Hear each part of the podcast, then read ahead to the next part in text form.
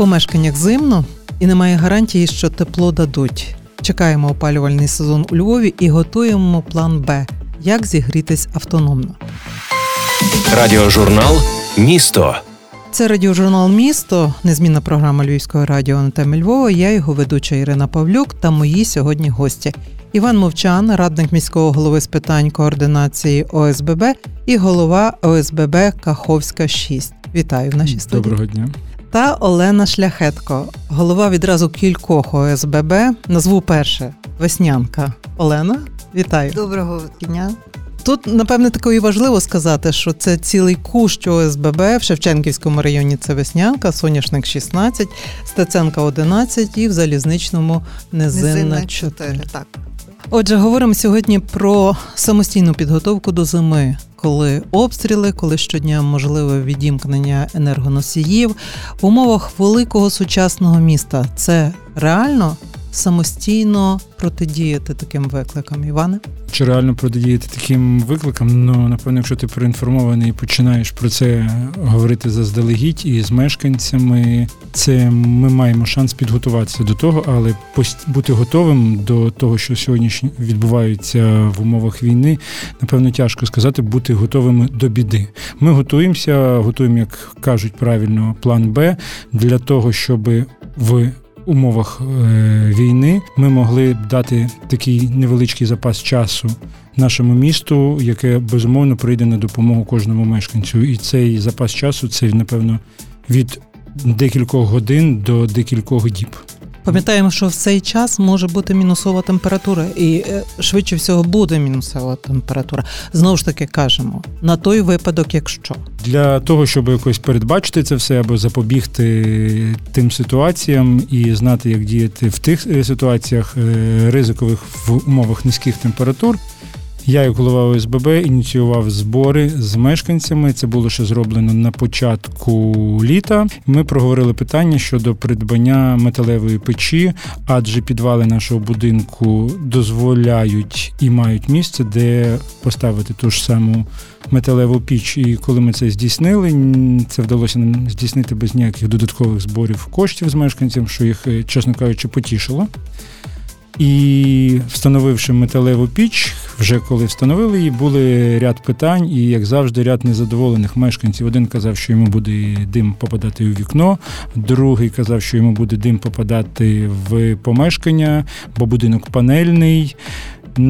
Я якось підготував чи відповіді, чи зорієнтувався, сказав їм, що якщо буде на вулиці мінус 20, то, мені здається, всі вікна будуть закриті, а мешканець першого поверху, під яким встановлена металева піч, отримає собі в такий бонус опцію «тепла підлога». І він був переконаний, що це буде дійсно так, але ми розуміємо, що запалювати ту піч або використовувати її ми будемо тільки у випадку відсутності електричної енергії і відсутності газу.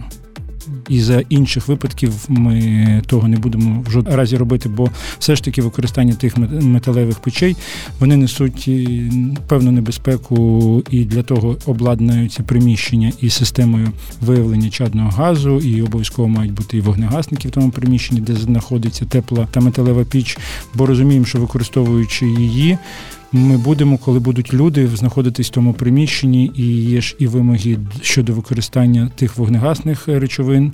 На всякий випадок, якщо б, не дай Бог, щось трапилося, хтось по незнанню може використати якийсь вогнегасник вуглекислотний або вогнегасник порошковий, що заборонено в місцях з масовим перебуванням людей. Має бути водяний вогнегасник. І вони є у Львові, і в продажі є, їх налагодили виробництво. І для того, щоб погасити таку пожежу від печі металевої, достатньо мати водяний вогнегасник. Тобто там, де є відкрите полум'я? Там, де є відкрите полум'я, але це не стосується електричної проводки чи там якихось інших хімічно небезпечних речовин. Гаразд. Металева піч – це те, що в народі кажуть буржуйка? Так, це так, що кажуть буржуйка. І вашої металевої печі вистачить на будинок, і вашого укриття вистачить на ту кількість мешканців? В жодному разі не вистачить, тому що ми розуміємо, що будинок п'ятиповерховий, на сьогоднішній день зареєстровано 330 чоловік, які би мали мешкати в ньому, але ми зробили опитування, хто ж залишив залишиться з мешканців при такому сценарії. І отримали, наступну таку в відсотках, напевно, 30% мають змогу проживати за іншою адресою, і 70% – це ті люди, які залишаться в нашому будинку узимку. Кожен з них також отримав певні поради для того, щоб підготуватися і мати змогу підігріти собі гарячу воду, закип'ятити воду, щось приготувати на тих же самих туристичних таких камфорках, чи як їх ще називають, на кемпінг їх беруть такі. То, що під'єднуються до газових балончиків. Так. Газових балончиків, і це дасть змогу якийсь час також протриматися. Також порадили, що у випадку відсутності газу і недостатньої кількості тепла в батареях, все навантаження попаде на електричні мережі. І тут також треба усвідомлювати те, що будинки старі, радянської забудови, і ніхто в цей час навіть не думав, що в нас в будинку буде мікрохвильова піч, посудомийна машина, стиральна машина, і вона багато споживає електричної енергії. І тому розраховувати на дуйчики теж не дуже. На дуйчики можна розраховувати, але якщо це все розумно використовувати. Будинок, наприклад, мій 119 квартир, і ми розуміємо, якщо всі одночасно включать дуйчики, то мережа електрична просто згорить де в кого, і це буде не найгірший випадок, якщо згорить, і ми це побачимо і загасимо, чим, не дай Бог, щось трапиться вночі. Тому провели з мешканцями заняття таке, чи інформаційне заняття, чи довели їм інформацію, що у випадку таких ситуацій, коли відсутні тепло і відсутній газ, ми запропонували використовувати електрику по черзі. Квартира, яка має парну, закінчується на парну цифру, використовують без обмежень електроенергію з парної години по непарну. Хто непарну цифру має, то і з непарної по парну. І таким чином ми зможемо зменшити на 50% навантаження на електричні мережі. Але ми ж розуміємо, що тут є свідомість, і хтось думає, а сусіда немає, чи він на роботі. Для того ми і зробили електричну шафу, яка дозволяє це у випадку нерозуміння мешканців виконувати це власноручно, вручну, чи голові ОСББ, чи хто буде вповноважений це робити. ОСББ Каховська-6 поталанило із головою, тому що він фаховий пожежник, тому є якісь вже напрацьовані схеми, які ви задіяли, але і багато сценаріїв. Я розумію, що в такій комунікації і знаходяться варіанти, які важко прописати заздалегідь, але можна, вислухавши один одного, знайти вихід з дуже багатьох, здавалося, безвиходей.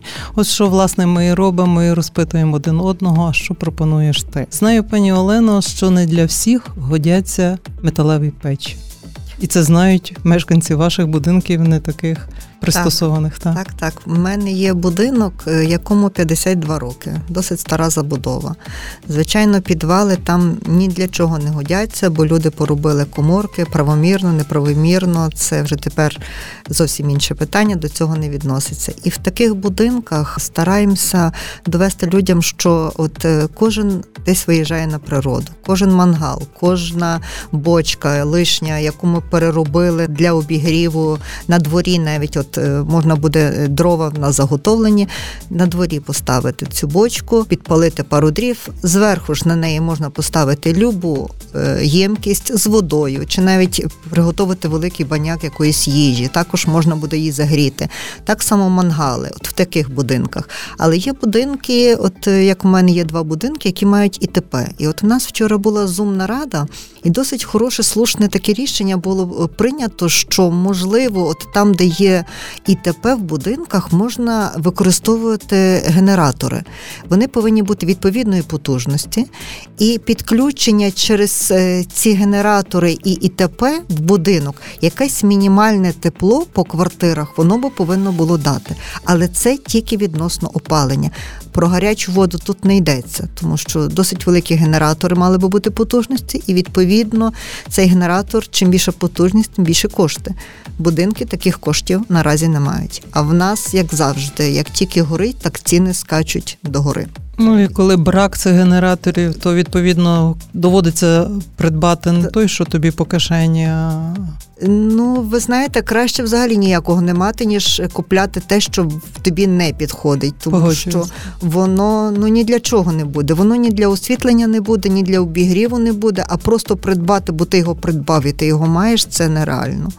це все-таки кошти. Навіть оця от програма, яку зараз міська рада нам запроваджує, що 50% від вартості генератора для ОСББ, яке купили, буде повернено. Ну, відповідний там пакет документів потрібно подати, щоб для повернення цього. Мені здається, що це досить хороша думка і слушна думка. Правда, ми ще так не пробували, але разом з Теплоенерго, Львів Теплоенерго, Залізничне Теплоенерго, так як вчора обговорювали, ми це можемо впровадити. Тобто їхні кваліфіковані спеціалісти з нашими генераторами можуть робити чудо, виявляється. Будемо пробувати. Коли ми вже почалась мова про генератори, бо ми вчора, напевно, потратили на це 2 години такого жвавого обговорення, кожен ділився своїм досвідом, бо є голови ОСББ, які це зробили, не чекаючи допомоги від міської ради. А можуть тепер на неї розраховувати? Тепер вони можуть на неї розраховувати, це теж так їм сподобалося, але тут виникло одне питання, я знову ж таки скажу з точки зору, напевно, пожежної безпеки, бо деякі голови ОСББ поставили за мету собі не тільки купити генератори, але й забезпечити певну кількість пального для нього, а відповідно до правил пожежної безпеки заборонено зберігати легкозаймисті речовини в житлових будинках. Тому якраз ми вчора це обговорили і...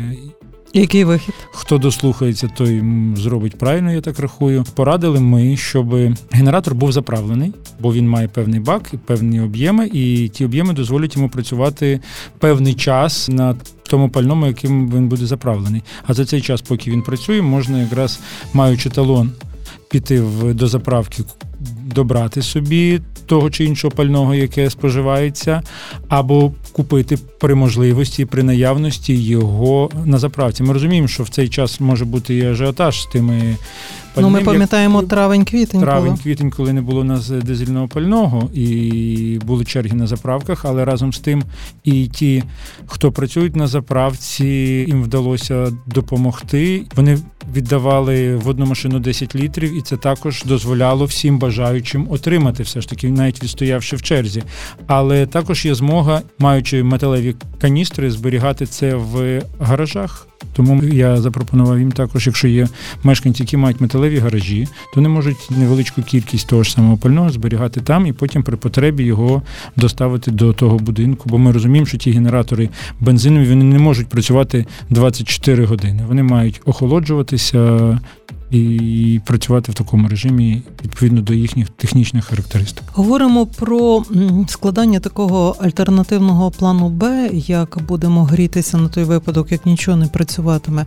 Раніше ніхто не мав з таким досвіду. От є, Іван наголошує, якісь припуси, чого не можна робити, чого не треба робити, але як робити те, чого ніколи не робили. Тут дуже важливі такі несподівані ініціативи. Пані Олено, мешканці підкидали якісь такі, а здивували ваші мешканці чимось таким просто і елементарно? Мешканці спочатку, коли зрозуміли, що все-таки зима буде нам складненька, вони на початку були проти от всяких тих буржуйок в підвалах, тих генераторів, але з часом все рівно щось потрібно, якась альтернатива повинна бути, допомога місту тому самому, хоча будуть і пункти обігріву, але їх буде досить мало на такий великий Львів, це нереально. Були ініціативи, як колись на Майдані, грілися тими бочками. Такі самісінькі бочки ми поробили. В нас вони стоять в підвалі, всі готові. Заготовлено були дрова, відповідно. Деякі дерева такі, які можна було, які нам давали дозвіл на спилювання, бо вони були вже... Небезпечно аварійні. Так. Ми їх спилювали, заготовляли, зразу ложили. Вони в нас всі сухенькі, бо за літо висохли. Досить об'єм такий, не можу сказати, що на всю зиму, але щось таке та є. Гуртом грітися навправду легше, ніж кожному окремо щось придумувати.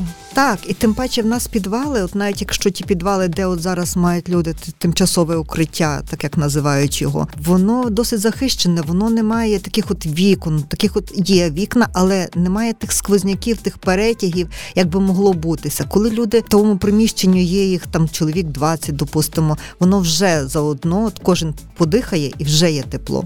І досить в нас теплі підвали, не можу сказати. Там, де є укриття, Підвали досить теплі, підвали є облаштовані, є відповідно де присісти, відповідно, напевне, на дворі будемо готувати, тому що є хороше в нас подвір'я, такий затишок, що ми там навіть хотіли свого часу ставити такий мангал великий, але заборонили нам, сказали, не можна.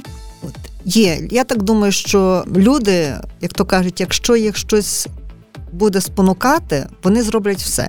Не будуть готові до всього. Тільки от більше мене хвилює, знаєте, от добренько, люди молодого віку, люди середнього віку. Є в мене будинок, де переважно люди старшого віку, люди похилого віку, люди з інвалідністю. Цей будинок, от вчора теж в нас там на Zoom нараді, люди похилого віку, які не можуть самостійно вийти з квартири, які вже є лежачі, дуже багато досить є лежачих. Також от була проявлена ініціатива, що такі люди, напевно, будуть робитися якісь списки, і міська рада буде залучати соціальний захист, якось допомогти, тому що задавалося вчора таке питання нас на Зумі голів ОСББ, що робити з такими людьми. Їх ні виведеш, їх ні залишиш, нема куди відправити. Родичі далеко, родичі за кордоном. Тут лишили, вони зідзвонюються, що повернення хтось з родичів сюди, я не думаю, що це... Дійсно, що з таким робити? В крайньому випадку ми знаємо, от я, наприклад, в себе в будинку знаю, де є лежача людина, де людина, яка потребує такого, що от в такий от мороз, або ж занести дуже теплий одяг, занести щось тепле туди, зайти, запропонувати щось, тому що якщо людина не рухається, не може вийти, ні візок, це 5-поверхівка, ліфтів немає там, стара забудова, це дуже тяжко. От про таких в дійсності, от у нас вчора було таке запитання, і всі так задумалися, а що ж в дійсності робити з такими людьми. І соціальний захист, він там приходить раз на тиждень, допомагає, якісь продукти, якісь... Скажімо так, він не має ресурсу. Не справа в тому, що він не хоче, він не має ресурсу щось робити в цих випадках. Невідомо, це питання взято на контроль Львівською міською радою. Знову ж таки будемо згадувати про волонтерів, згадаємо карантин, і ті люди також були обмежені в виході з власних приміщень, але соціальна служба міста і волонтери спрацювали, доставляли їм на той час їжу, і вони могли харчуватися, бо не виходячи з магазину.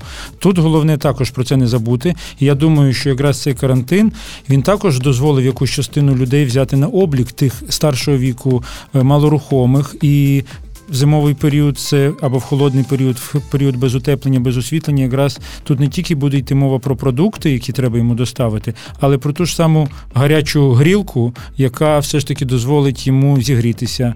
Є ті такі грілки, які приводяться в дію шляхом там їх потискання, як використовуються хімічні.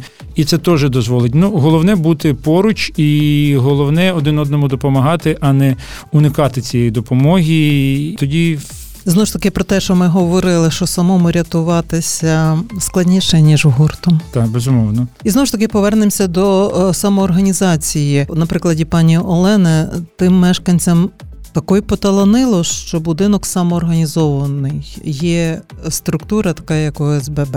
А що робити там, де сусіди не знають один про одного? Міська рада такі списки складає, хто там лежить? Я не думаю, що зараз лишилися будинки, які живуть просто так, як кажуть, на відшибі. Немає таких будинків. Навіть якщо вони не організовані як ОСББ, є в них компанії, які їх обслуговують. Хоча компанія має їх тисячі, і вона, можливо, не знає в кожному будинку, але самі люди в будинку, вони вже настільки от бачать приклад тих будинків, де організовано ОСББ, і вони свої потрошечки задумуються і своє також створюють. Іване, ви радник з питань ОСББ, отакі скрутні часи підштовхнули людей нарешті? Так, безумовно, так?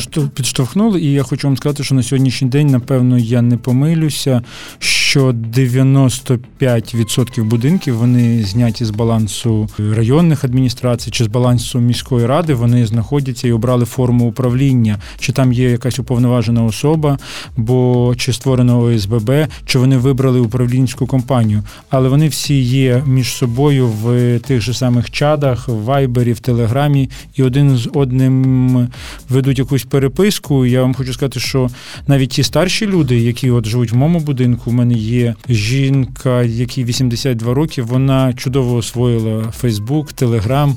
І тримає вас в курсі. Так, це для неї таке вікно в інформаційний простір, де вона може і побачити, і почути, і донести свою думку, нехай в невеличкому колективі, але вона тим живе. Для неї це стало цікавим, і я так відчуваю, що ще в неї можна брати консультацію по тому чи іншому месенджеру, як ним користуватися. Простіше працювати з тими людьми, які хочуть тебе чути. Абсолютно правильно. Тому що є такі люди в будинках, які, про них складно говорити, щоб когось не образити, тому... Є соціальний портрет таких людей, я розумію, яким все не так. Так, є таким, що все не так, вони досі чекають, що їм хтось прийде і зробить. Ось прийде і зробить, а хто цей хтось прийде? Якщо ти сам собі не допоможеш і сам не організуєшся в тому колективі, який є в тебе в будинку, я хочу вам сказати, що дуже так, мені здається, порівнювати будинок, це можна порівнювати з державою. Кожний будинок – це така невеличка держава, в якій є своя опозиція, свої прихильники того чи іншого руху і свої люди, які чекають чогось, що хтось це зробить за них. Не може ніхто зробити за тебе, крім тебе самого. Якщо ви будете, кожен хоче жити в мріях своїх в особняку, але в той же час не відноситься до свого помешкання як до власної будівлі і чекає, що хтось йому щось зробить. Це вікове? Чи цей совок невмирущий, він не має віку, він не має соціального статусу? Це не вікове. Є різні категорії, є і молодь, є і достатнього рівня заробітку, і середнього рівня заробітку. Є такі люди. Не знаю, чим вони це мотивують, що от все мені не так, і все мені не те, а от ви мені повинні. Завжди говоримо, ми ніхто нікому не повинен. Якщо ви думаєте про себе, ми також будемо думати про вас. Але я хочу, мені таке спостереження можу сказати, що якщо ти з ними ділишся інформацією і постійно їм наголошуєш і демонструєш все, що ти робиш, тоді вони це бачать і вони стають учасниками процесу. Тобто це не безнадійно? Це не повністю безнадійно, бо на початку була одна кількість людей, які так скептично відносились до того, але потім, коли вони побачили, що ти дійсно працюєш, що кожен до того долучається, і така кількість людей значно зменшилась. По своєму будинку, я скажу, це, напевно, буде 3 квартири, які ще досі, вони вже і бачать, і всі їх переконують, що ви ж бачите, що йде до кращого, і є певні зміни, ви ж маєте сусіди в сусідньому будинку, де ще немає ОСББ, і там зовсім інший тариф, і навіть він більший, чим в ОСББ, а робота така не виконується. Але все одно їх не переконаєш, час розставить свої крапки, їх стає все менше, і це тішить, і якраз коли ти маєш однодумців, напевно, тому і цікаво працювати з людьми, коли вони тебе підтримують і відчуваєте плече один одного, коли можна звернутися до сусіда, і він завжди прийде до допомоги тобі. А розумієте, що цього року опалення буде дорожче? Ні, ми це питання також задавали, але відповідно до законодавчих норм ніхто в час війни не піднімає тариф, і в нас у Львові він вже давно не переглядався, цей тариф, це також вчора про це наголошували. Тариф не піднімається, але поки що у Львові ще не запустили опалювальний в помешканнях житлових, вже надають в комунальні, там школи, в лікарні, але в квартирах ще немає. Я розумію, що це тільки якась частина будинків, адже в нас є будинки, які мають дахові котельні, які мають індивідуальне опалення, і хтось же з них і в вересні вже включив собі опалення. Але в наших будинках, які мають центральне опалення, поки що того ще немає. Обіцяли, що з понеділка буде, але казати, що... За умов погоди, так. На сьогоднішній день погода на нашому боці, на боці України, і ми бачимо, що навіть погода нам допомагає. Але не чекаємо погоди, а дбаємо, думаємо і робимо. Що ще в цих умовах варто розуміти, знати і встигнути? Ми також обговорювали питання, щоб люди мали змогу якусь частину тих же самих теплих речей і тих же самих продуктів харчування все ж таки залишити в підвалі. Бо, знову ж таки, повертаємося до того, що навіть будинки панельні чи підвали, які невисокі, де не можна поставити ту ж саму металеву піч, все ж таки це є споруда укриття. Найпростіша. І в якомусь такому найнегативнішому сценарії, вона тебе все ж таки врятує, коли ти будеш знаходитись там, і ти будеш знати, що в тебе там є запаси продуктів, що в тебе є в що там одягнутися, ті ж самі резинові чоботи, тому що від нашого невігласа сусіда, який є поруч, можна чекати будь-чого і бути готовим до будь-яких сценаріїв, ми повинні. Тому це проговорювалось, проведено ряд заходів і таких інформаційних, що робити і як діяти в умовах хімічної, бактеріологічної, радіаційної небезпеки. І ми мали змогу це обговорити з мешканцями, головою ОСББ, написати це в своїх групах, спільнотах, які є в тих же самих месенджерах. Ну і зараз цієї інформації достатньо на різноманітних ресурсах від надання першої домедичної допомоги і дії в умовах там ядерних загроз. Так, в нас також в будинку є підготовлені і теплі речі, і продукти харчування довгого зберігання. Дуже багато ми заготовили води. Вода – це перше джерело. Навіть якщо не буде що їсти, то попити завжди люди зможуть.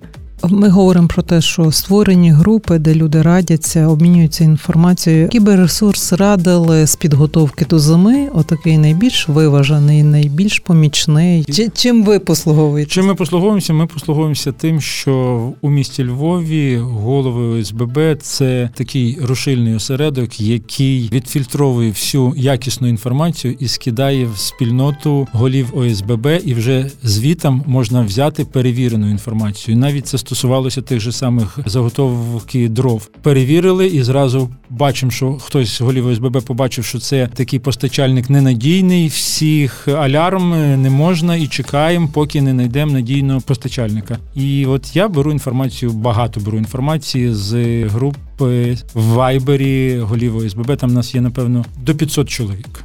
Ну, але це закрита група, так? Так. Це для голів ОСББ міста Львова, але туди радо можуть долучитися будь-які молоді голови ОСББ, тому що вона зростає. Якщо десь пару років назад там налічувалось 200 чоловік, то на сьогоднішній день вже до 500 чоловік. Крім цієї спільноти загальної такої міста Львова, в кожному районі ще є своя група голів ОСББ. Що Шевченківський, що Залізничний, що Сихівський, що Личаківський. Кожен має. І навіть в нас була така традиція дуже хороша. Як то кажуть, ми собі як голови ОСББ дозволяли раз в рік зустрітися в кінці року на такому корпоративі, де запрошували всіх, хто мав бажання. І там ще кожен похвастався, що досяг, що нового зробив, якимось досвідом поділилися, поспілкувалися, але вже не через чат, а бачачи один одного.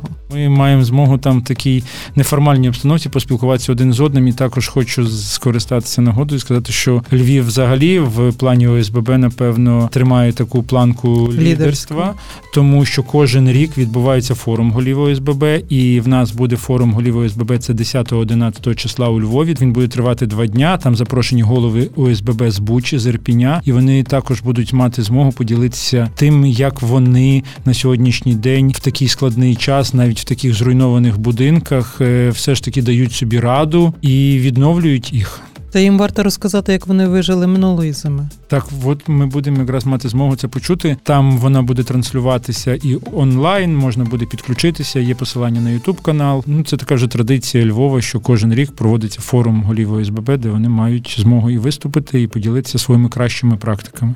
Слухаємо, вчимося, думаємо, готуємося. Нема безнадійних ситуацій, коли ти поінформований і налаштований на дію. Так є.